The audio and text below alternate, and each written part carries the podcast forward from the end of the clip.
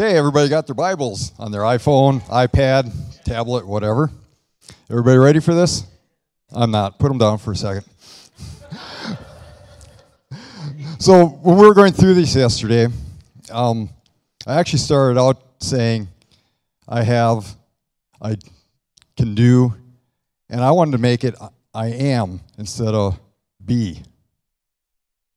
Because I can be is future, and I want to be now. Tonight's message is going to be on the words that we speak. And as we do this Bible declaration tonight, I want you to think of what we can have. We have eternal life, we have a relationship with God. What we can do, we can lay hands on the sick and they can be healed. We can do all things through Christ who strengthens me. And I am, I am, because God is no respecter of persons, I am God's favorite child. yeah. So let's get our Bibles up. And we're going to do I am instead of I be. Okay. So this is my Bible. I can have what the Word of God says I can have. I can do what the Word of God says I can do. And I am what the Word of God says I am. Okay, so when I was growing up back in Wisconsin, great place to grow up, uh, some of the things we used to say to each other. One of them was, uh, Sticks and stones can break my bones, but words can never hurt me. Hmm, good statement, bad statement. Bad, yeah. Another one I remember is, If you don't have anything nice to say, then don't say anything at all. Good statement. Because the other one, words can hurt. So, if you'll turn with me tonight to Genesis chapter 1, we'll start in verse 26. But as we all get there, I'd like to point out that in verses 3, 6, 9, 11, 14, 20, and 24, it says, God said. God said, Let there be light. God said, Let there be sun and moon. Let there be animals. God said. And for years, I, you know, it said God made us in his own image. And I never, it, it never clicked with me because, you know, I look at my skin and my hair and, and I see some of the descriptions of God in the book of Revelation and other places, and it's like, huh. And then one day it hit me. I was created in the image of God spiritually. So I have the same spirit God has, which makes me a speaking spirit. So the words I speak also have power. And the words I speak can hurt me or they can harm me. And so in Genesis 1 26, it says, Then God said, Let us make man in our own image, according to our own likeness. Let them have dominion over the fish of the sea, over the birds of the air, over the cattle, over all the earth and every creeping thing that creeps on the earth. So we are in God's image spiritually. This flesh and blood is just, it's like a seed pod. And one of, the, one of these days, we're going to grow out of it. And we're going to get to go to heaven and be with our Heavenly Father. It's going to be really cool. So we need to watch what we say. It says in Proverbs 18 20 and 21, or a man's stomach will be satisfied with the fruit of his mouth. He will be satisfied with the consequences of his words. Death and life are in the power of the tongue, and those who love it and indulge it will eat its fruit and bear the consequences of his words. So I've been thinking about my words in three different ways. One, they're snowballs. you can make a snowball when the snow is wet, and you stick it in the ground and you start rolling it across, and it starts getting bigger and bigger and you make a couple passes through the yard, all of a sudden you got a snowball this high. That's a great base for a snowman. That's what happens to our words when we send them out. That they grow. And another thing I've been thinking about is they're like bullets. You, you take your pistol or your rifle and you shoot it, you're never getting that bullet back. It's the same with words. When we speak a word and we speak a bad word, we don't get it back. And our words are also seeds. So we can say words of blessing, and they go out and they grow and come back and help us be blessed. Or we can curse people and be destructive. You know, what do, what do we say to people sometimes? You know, like one of my favorite examples is, you know, I'm driving to work in the morning and there's nobody in back of me, and the car pulls out in front of me, like they're in a really big hurry, and then they drive five miles under the speed limit, and they get to go through the stop and go light, and I got to sit there and wait. And it's like, God bless them. I love them. and so, yeah, I I sometimes fail on that one still. so, but what are we saying over our lives? Um, you know, our jobs. I hear it all the time at work. You know, um, I'm down at the paper mill. I do boil water for a living, and you know, people are like, "Man, the way they're running this place, it's not going to stay open for another year." Know, really, guys? Mm-hmm. You know, finances. I, I always have more month than I have money. Mm-hmm. What, what are we saying over our family? You know, come on, Nick, you're not going to go anywhere if you keep acting like that. Mm-hmm. So, what about our health? This is another great one. How come our knees, our feet, and our back are always killing us? You know, I mean, do we, re- do we really want to bring on death early? You know? Instead, like, I think Pastor Greg touched on a couple weeks ago. The fact is, my knee hurts. But the truth is that by the stripes of Jesus, my knee is healed. And, you know, we should think of that all the time. You know, jobs. You know, is it going to be, I'm never going to get this promotion because Jim over here is a hundred times smarter than I am? Or is it going to be, I'm well able to get this promotion and I can do it because God has my back? You know, we, we need to speak good stuff in our lives because what we speak is coming back at us. So, um, Luke 6, verse 45 says, A good person produces good things from the treasury of a good heart, and an evil person produces evil things from the treasury of an evil heart. What you say flows from your heart. So, what is in our heart? What are we listening to? What's going in our eyes? What's going in our ears? What are we paying attention to? Um, you know, for a while while I was operating, I was listening to a lot of music, and a lot of it wasn't real good. Um, know, I'd listen to blues, some of the blues songs I listened to. If I didn't have bad luck, I wouldn't have any at all.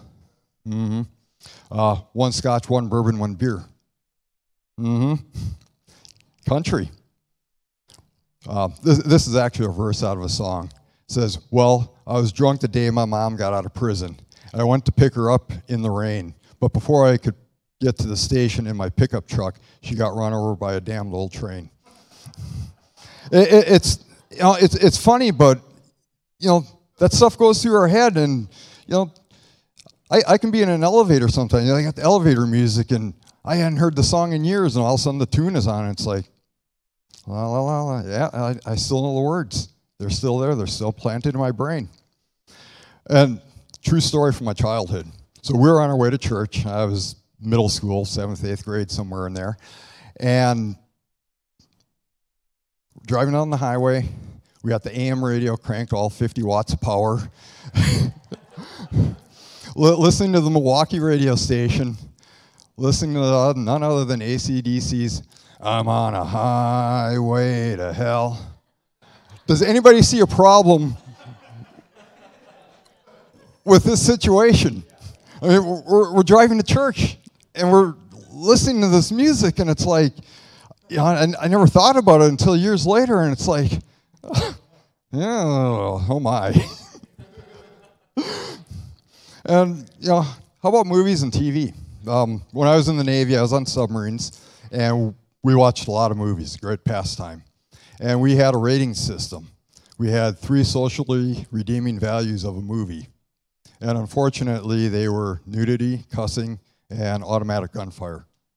Automatic gunfire is still okay once in a while. It's, but, uh, you know, and over the last year, it's all gone away. Um, I watch a lot of sermons now, and I watch PureFlix, and it's even hard to find some good movies on PureFlix once in a while. Uh, they're they're kind of eh, once in a while, but the movies I was watching, the TV programs, they're so, you know, anti-Christian, anti-family. You know what? You know the messages we're getting from them, they go in our brain, and if we watch enough of them, down into our heart, and all of a sudden we're having a conversation with somebody at work, and we're sounding just like, you know, whatever program we're watching. How about the news? How much news are we watching? How much Corona are we talking about? You know, I'm done with Corona. Uh, I was done with it a long time ago. But, you know, it's, it's the main topic of conversation. I can even, you know, I sat in the foyer a couple weeks ago and, you know, half the conversation was on Corona. You know? And it's like, how would all our conversation is about the goodness of God, and how He's blessed us in the last few weeks. Uh huh. By the way, congratulations, Michael and Jordan. It's great. so, you know, we really need to be careful what we're putting in because it's going to go down and it's going to come back out. And I do not want to, I don't want to sound like the world anymore. You know, when I get in a tight situation, I want, you know, flat tire. You know, you can be like, oh, this darn car, piece of junk, always breaks down oh, now I got to change this flat. Or you can be like, praise God, I'm on a flat surface, it's not raining, and I'm well off to, to the side, so nobody's going to run into me. Mm hmm. Yeah. So we, we really need to be careful about what we're thinking, what we're saying. Um, let's see, where are we? So, Matthew 12, verse 36 says, But I tell you that on the day of judgment, people will have to give an accounting for every careless and useless word they speak. All our words are recorded in heaven. Yeah. Just uh, just my old traffic habits are enough to make me want to go hide behind a tree. Yeah, it, it was pretty bad, you know. Complaining never does us any good. So uh, let's talk about Job for a little bit in the Old Testament.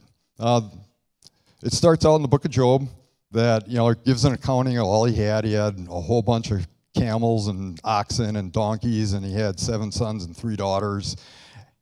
And Job was blessed.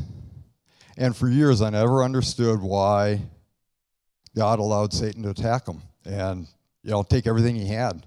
You know, by the second or third chapter, Job had sores all over him, and he was, you know, I imagine he looked pretty disgusting, and everything he had, including his kids, were gone. And, you know, it's very subtle on what happened.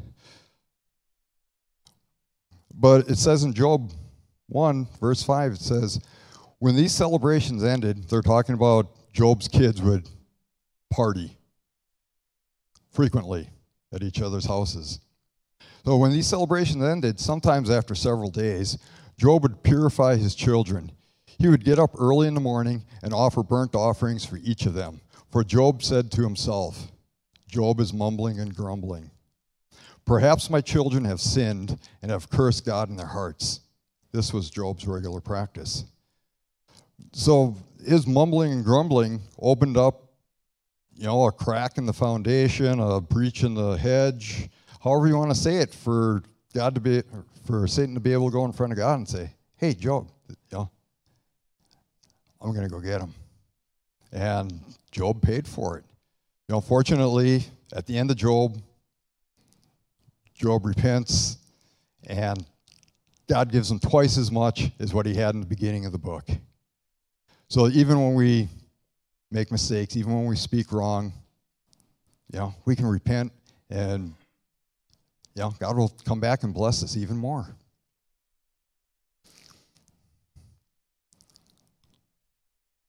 So, uh, Proverbs 10, verse 19, where there are many words, transgressions and offense are unavoidable. But he who controls his lips and keeps thoughtful silence is wise. Mm-hmm. Though a lot of times now at work, instead of joining the argument, I just sit back and operate my boilers and you know stay out of the fray.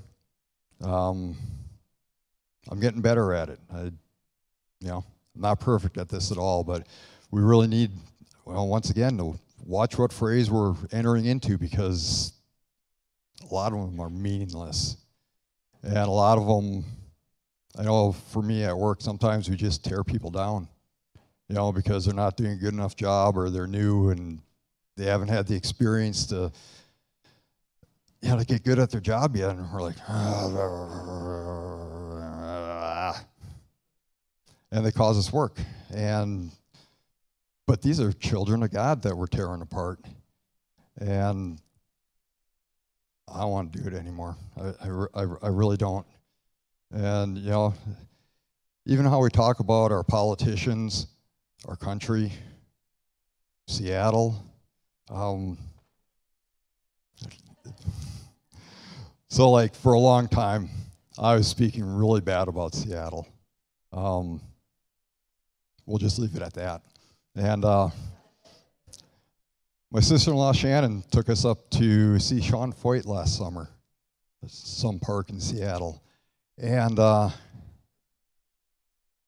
you know I, I, instead of speaking bad over Seattle, you know, calling it a, it's like Seattle's an awesome place. It's going to be blessed. Once again, it's going to be the Emerald City. It's going to be a shining place on fire for God. Not, and it's hard. It's hard. It's really hard. so, James chapter 3, verses 3 through 5 says, If we set bits in a horse's mouth and make them obey us, we can turn their whole bodies about. Likewise, look at ships. Though they are so great and driven by rough winds, they are steered by a very small rudder, wherever the impulse of the helmsman determines. Even so, the tongue is a little member, and it can boast great things. See how much wood or how great a tiny spark can set ablaze. Um, the one that really got me here was um, the ship's rudder. Um, if you think about it, you can be out on the ocean, and the wind can be blowing this way, the current be, can be going that way, and the waves can be pushing you this way. And you know that's like our bodies. Um, you know, we're, we're getting tugged and pulled by finances, people, family, jobs, you know, and the tongue. You know, it, it can steer us on a right path. Um, you know, in today's terms, it's probably like our steering wheel. And we need to guard it, we need to watch it all the time. And, you know, once again, a tiny spark from our tongue can cause us or other people a whole lot of problems. And it can get ugly, and it can get ugly fast. And so, well, let's remember, let's watch our mouth. Okay, so now we get to go to the book of num the book of Numbers, and uh, we're going to start in Numbers 14. But prior to that, the Israelites had been uh, delivered out of Egypt, and basically, they sniveled and whined their way all the way up to the promised land. You know, it's just one complaint, one snivel after another. No food, no water. You know, we're going to die because the Egyptians are chasing us. And after seeing all the miracles in Egypt, it's like, what were they thinking? However, in retrospect, if I was an Israeli back then, I probably would have been sniveling, whining, complaining also. But thank God we have, you know, these stories where we can learn. So the Israelites are on the border of the promised land. They send out 12 spies. Um, 10 of them come back with a bad report, and they're like, you know, we spied out the land, and it is indeed a land flowing with milk and honey, and it's green and lush. But there's giants in the land, and they have walled cities, and they're numerous. There's no way we can ever dispossess them from the land. We're going to end up all dead and our children are going to be their slaves. Not only that, but they got a Sherman tank. We cannot do it. No way. Uh uh-uh. uh We cannot make it in. And Joshua and Caleb are like, hey man, let's go. We are well able to take this land. We can do it. We should go right now. 10 against 2. What happened? Once again, the Israelites snivel and whine and complain. So it says here in Numbers 14, 1 through 4, says, Then the whole community began weeping out loud, and they cried all night. Their voices rose in a great chorus of protest against Moses and Aaron. If only we had died in Egypt, or even here in the wilderness, they complained. Why is the Lord taking us to this country only to have us die in battle? Our wives and our little ones will be carried off as plunder. Wouldn't it be better for us to return to Egypt? Then they plotted among themselves, let us choose a new leader and go back. Like Egypt was a resort town. Mm-hmm.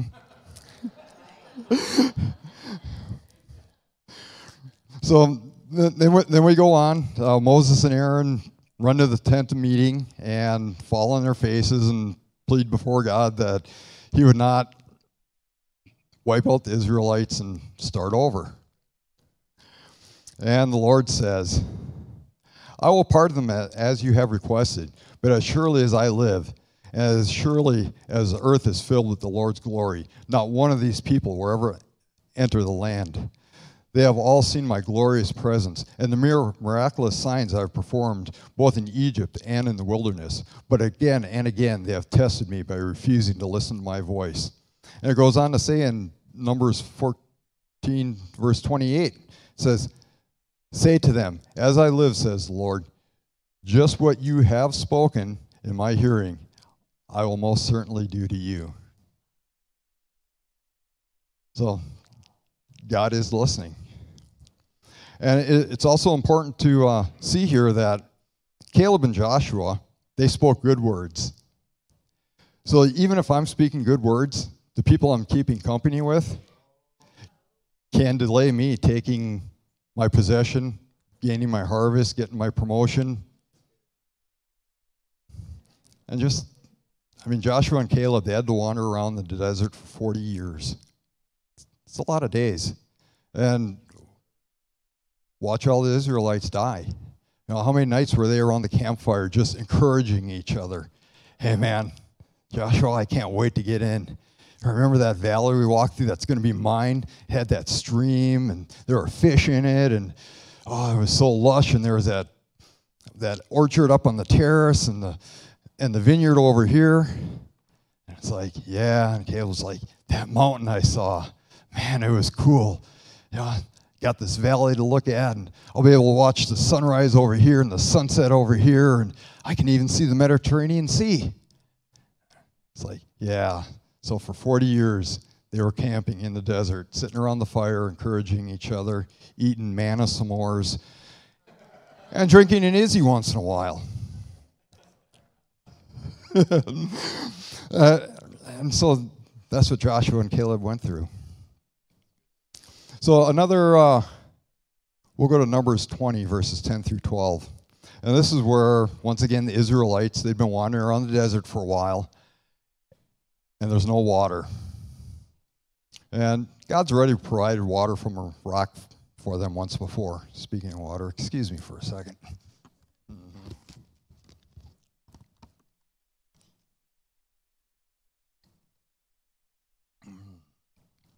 So the people are complaining to Moses and Aaron, we have no water for our flocks, for our children, blah, blah, blah. Why'd you bring us out here? It would have been better to stay in Egypt so we could just die there and work our fingers to the bone, and you know, at least we could eat onions. So Moses and Aaron, once again, go to the tent of meeting, fall on their faces, plead with the Lord, and the Lord tells Moses to take his staff with him and go speak to the rock, and he'll provide water for him. However, Moses, being frustrated after dealing with the Israelites for 40 years out in the desert, kind of lost it.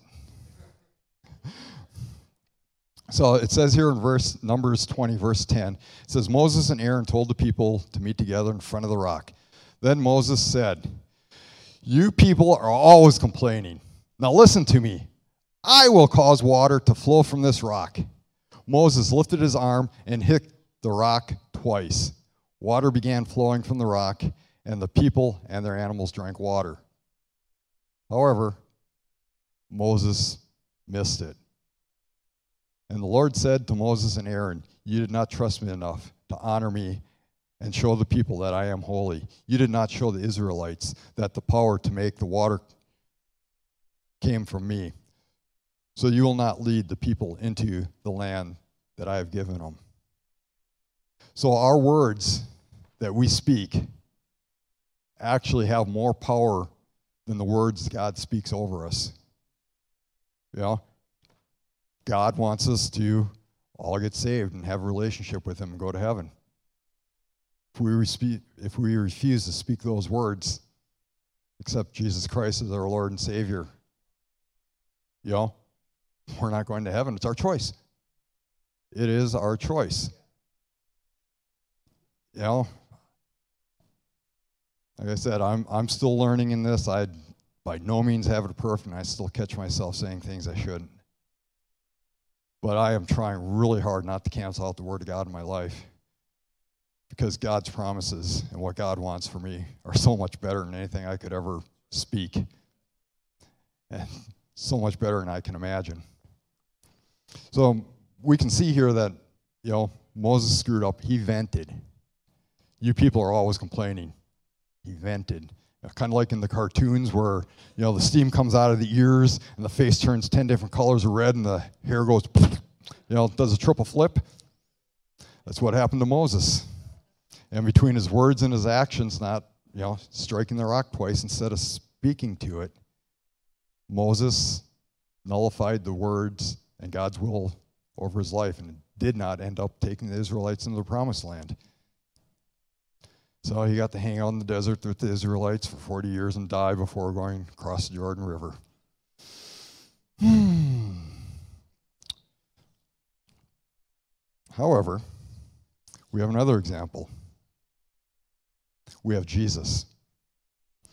So in Matthew chapter 4, verses 1 through 4, it says, Then Jesus was led by the Holy Spirit into the wilderness to be tempted by the devil.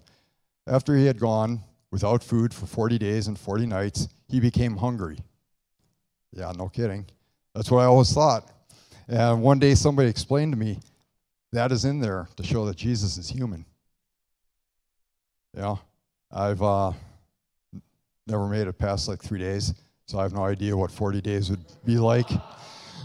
But, but I do hear that, you know, after, after a while, you don't you don't have hunger pains. And then right around 40 days, it's like something really terrible. I mean, just like, uh, so Jesus, being fully human, you know, was feeling what his stomach was saying. It was like, feed me now. And so Satan comes up to him and says, If you are the Son of God, command that these stones become bread.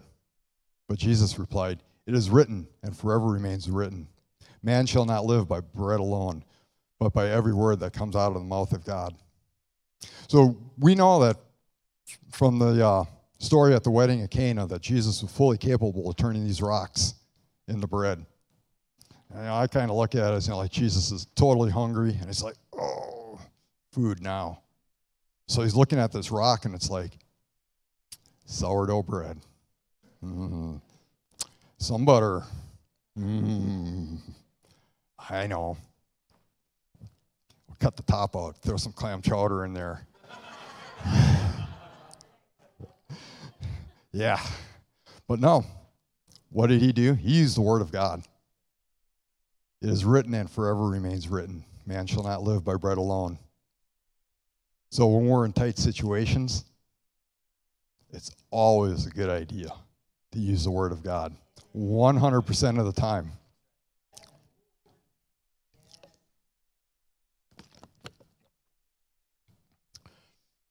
So um, let's talk about our speaking and believing a little bit. Uh, we'll go to chap- Mark 11, chapter uh, verses 12 through 14. This is where Jesus curses the fig tree. And it says, On the next day, when they had left Bethany, he was hungry. Seeing at a distance a fig tree and leaf, he went to see if he would find anything on it. But he found nothing but leaves, for it was not the season for figs. He said to it, No one will ever eat from you again. And his disciples were listening to what he said. So Jesus cursed the fig tree. He just spoke at it, said, Nope, you're going to die. Nobody's ever going to eat your fruit again. Disciples hear it, and they go up to Jerusalem and wander back to Bethany for the night. And the next day, they walk by the fig tree again.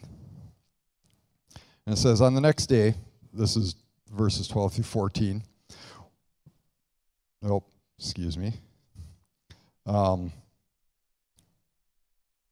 we go down to uh, verse 20. In the morning, as they were passing by, the disciples saw that the fig tree had withered away from the roots up. And remembering, Peter said to him, Rabbi, look, the fig tree you cursed is withered. And Jesus replied, Have faith in God constantly, not sometimes, not occasionally, not when the sun is up, not when in, you know it's a bright shiny day, when it's raining, when things look dim, when you're fogged in, have trust in God. I assure you, and most solemnly say to you, whoever says to this mountain, Be lifted up and thrown into the sea, and does not doubt in his heart in God's unlimited power, but believes that what he says is going to take place, it will be done for him accordance with God's will. So n- notice he said, Speak to the mountain, and it will be cast into the sea. The only place that can hide a mountain is in the sea. So we're to speak at our problems. You know, we can we, we can look at our bills on the table and you know, even though we don't have the uh, might not have the money to pay them quite yet, we can thank God that they're paid and that He's going to provide. So we need, we need to remember that we dissolve the mountain, we cast it into the sea. We are not mountain climbers in that sense climb Mount Rainier, go ahead. Climb Mount Everest, have a good time. But don't climb your personal mountains. Cast them into the sea. So we go on to verse 24 and it says, For this reason I am telling you, whatever things you ask for in prayer, in accordance with God's will, believe with confident trust that you have received them, and they will be given to you. So, once again, we're praying, we're speaking our words. Uh, really weak spot for me. I'm really good about thinking my prayers. I'm not really good about speaking them. And you know, all throughout the Bible, we're told to speak. It's with our words that we praise God, not you know. So we need to remember to speak our words, speak our declarations, Speak blessings over our life, over our kids' life, over our family's life, over our friends' church. Speak blessings. Uh, one of my favorite uh, in the Amplified, they always you have blessed. And one of the parentheses is empowered to prosper. That's what we want for our lives. Another one is happy to be envied. Blessed. And verse 25, I guess it would be, it says, Whenever you stand praying, if you have anything against anyone, forgive him. Drop the issue and let it go, so that your Father who is in heaven will also forgive you your transgressions and wrongdoings against him and others. But if you do not forgive, neither will your Father in heaven forgive you your transgressions. So, a lot of what we're talking about tonight, speaking our words, praying, having faith if we're not in forgiveness, if we have resentments, if we have anger, if, you know, we're in a grumpy mood, it's not working. Um, another thing I've learned this year is it all starts with love. And it's hard to love sometimes. You know, it, I, I, I, I really do a bad job sometimes. And, you know, I consistently end up going back to God, and it's like, Father, forgive me. I did it again. I want to do better. Give me the grace to do better. It, it, it, all starts with love. If we can't love people, we're not going to get them into the kingdom. If we, if we can't love our neighbor, no matter who they are, you know, whether you agree with them or not, we ought to be able to, you know, help them with their heavy lifting. We ought to be able to have a cup of coffee with them. We should be able to go to their over to their house and watch the Seahawk game with them, and not let our differences get in the way of being friends and loving on them. It, it just should not happen. You know, doesn't matter. You got to love at all times. And I'm trying.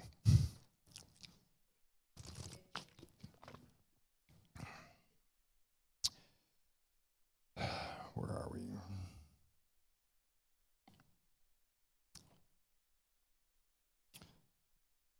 Okay, so we will go to John 8, verses 3 through 11. And this is the, uh, the person, the lady who was caught in adultery. And basically, what happened was this woman was caught in adultery. And first of all, the Old Testament says both the woman and the man are supposed to be brought in to be judged. And then they were supposed to get stoned if they were guilty. They didn't bring the man, they just brought the woman.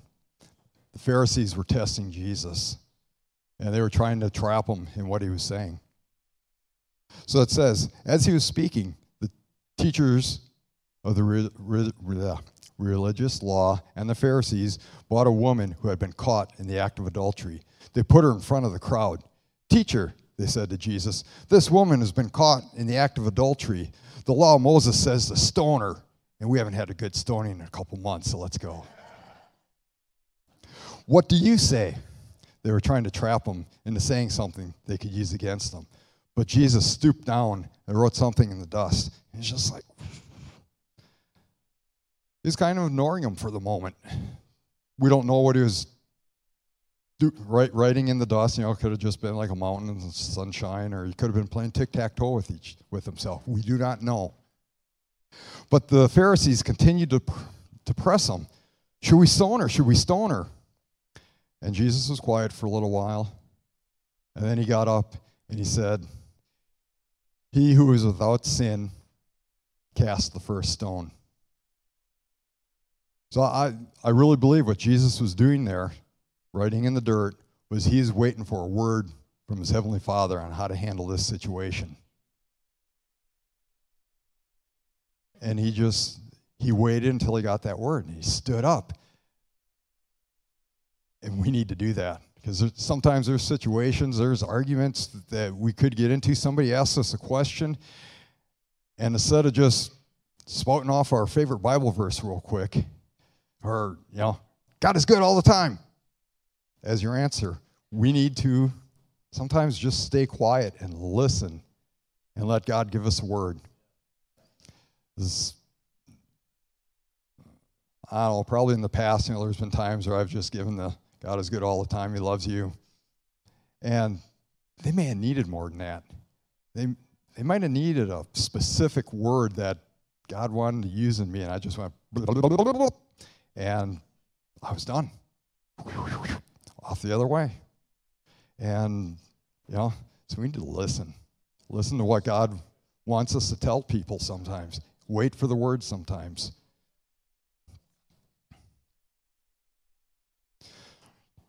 So, Jesus says, Let him who has no sin cast the first stone.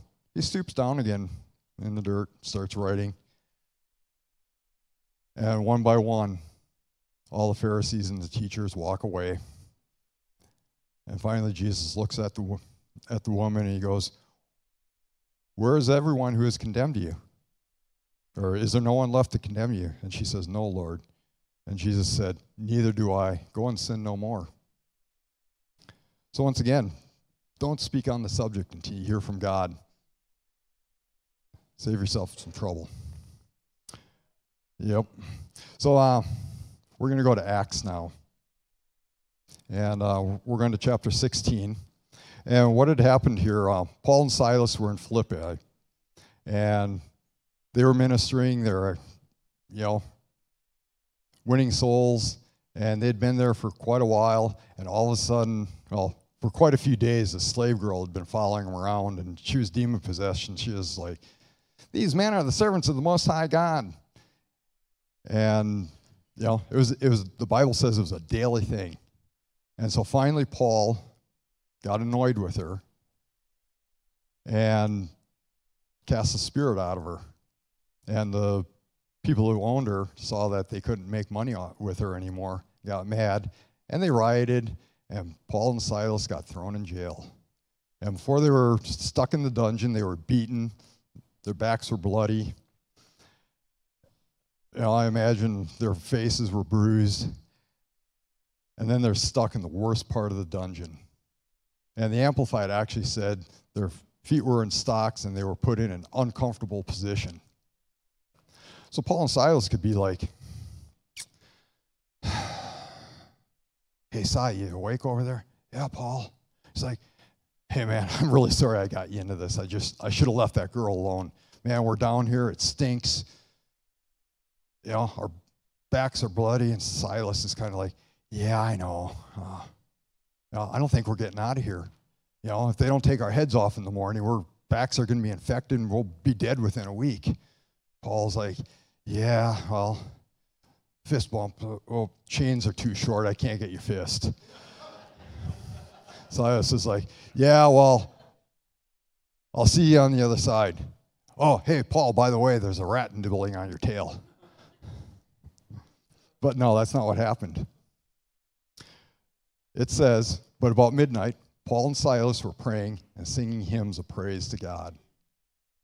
So it's kind of like, Lord, we thank you for the harvest we've been having in Philippi. We thank you for your goodness. We thank you that you, you uh, freed that slave girl. And we thank you that one way or another, you're going to get us out of this jail. And Paul's like, hey, Si, lead us in a song. So Si's like, whose report will you believe? Paul, we will believe the report of the Lord.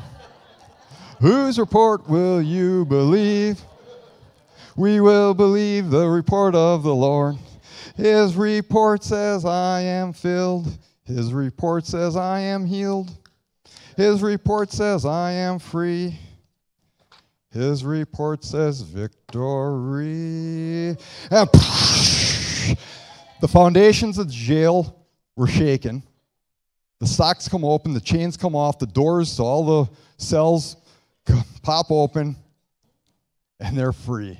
So Paul gets up and Silas gets up, and it's like, oh, and they do a little stretch, and it's like, chest bump. And they're like, man, our God is so cool. We get into these situations, and it looks pretty bad, and every time He delivers us. And every time He delivers us in a different, awesome way. And so, once again, their words were the right thing at the right time.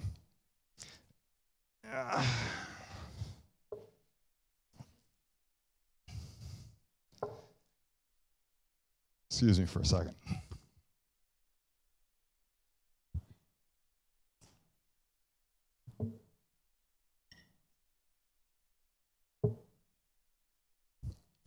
So I chose orange soda because this is actually vanilla cream. I like it. Only reason. So, this empty glass is us. And we get born again. We give our lives to Jesus Christ. We have a little bit of the Word in us. And we have a whole lot of the world. And we are leaky vessels. So, if we don't stay in the Word, stay with worship, praise music, stay with movies, TV that have strong Christian values, listen to music, watch sermons. If we don't do that, that much of the world stays in us. And if that much of the world is staying in us, what are we going to speak? So we need to pray. We need to listen to awesome music. We need to watch awesome movies. And me personally, I've been doing two to three sermons a day. Um, our church website is full of them. You can go to YouTube and probably find 100 million sermons. So get at and watch all of them because we, we need to keep filling ourselves because we are leaky vessels.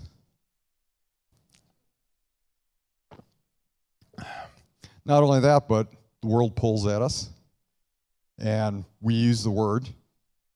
Sometimes we forget what we learned, so we need to remember to write things down. And we also need to keep listening, keep filling, keep doing. Because, well, that's what, a third full? We want to be more, more than a third full. We want to not almost be full, but we want to be full. I won't make a mess because I don't want to clean it up. But we need to be filled. So, in every situation, we know what we want to say, or we know how to wait for God to say what God wants us to say. But we need to guard our mouths 100% of the time. Think about what we're saying, let it spring up from our full heart, full of God, full of the Word of God, and just, you know, be awesome and get this, you know, like I said last night, I want to participate in what's going to be one of the biggest, grandest world events ever, which is the rapture. And, you know, this is part of it. We need to be filled, we need to be excited, we need to be energized. So, we're going to do one last story. Um, this is a personal story. Uh, I was still in the Navy back in 1992. It was August. Uh, shore duty, and there was nothing going on at the sub base, so they sent me home. And my basic mindset back then was like, I didn't understand life. Um, one of the thoughts I was having was I should take my motorcycle for a really fast ride around some really windy roads, and maybe I'll miss a turn and eat a tree.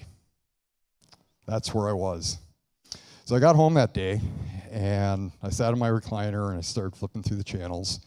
And the 700 Club came on and they always did the news segment first. So I was watching the news segment because they always looked at things from a different perspective. And after the news, they had some person's testimony on, and I'd watched some of the testimonies before, and I knew that I knew that I knew that before the testimony was over, I need to turn off the TV because they were going to ask me to become a Christian, and I didn't want that. I was doing good. I didn't need God. I didn't want God. However, the testimony got over. I picked up the remote, and the co host that day was Sheila Walsh. And just as I'm picking up the remote, she goes, Don't turn off that TV. And to this day, I do not know if my fingers didn't work or the remote didn't work. But the TV did not go off. And I ended up praying the prayer of salvation. And that's how I got saved. And, you know, we have a whole internet audience tonight, and we have a whole sanctuary full of people. And that opportunity, for those of us who don't know Jesus Christ as our Savior and Lord, is there today. And, you know, so right now, everybody with eyes closed, heads bowed. You know, if you do not know Jesus Christ as your Lord and Savior, if life's not making sense to you, if, you know, this whole world seems crazy and out of control, and you're just like at the end of your rope, just hanging on, you know, just by a thread. And, you know, if, if that's you, you know, raise your hand and you know say this prayer with me. Just say, Jesus, I come to you tonight and I admit that I'm a sinner. Lord, I thank you that you hung on the cross for me to forgive me my sins. And I thank you. I have relationship with you now. I believe. I believe you hung on the cross to die for me, for my sins. And I confess that you are now my Lord and that you are my Savior. I just thank you that I am now a child of God and in the kingdom. And Lord, I just give you praise and glory. Amen.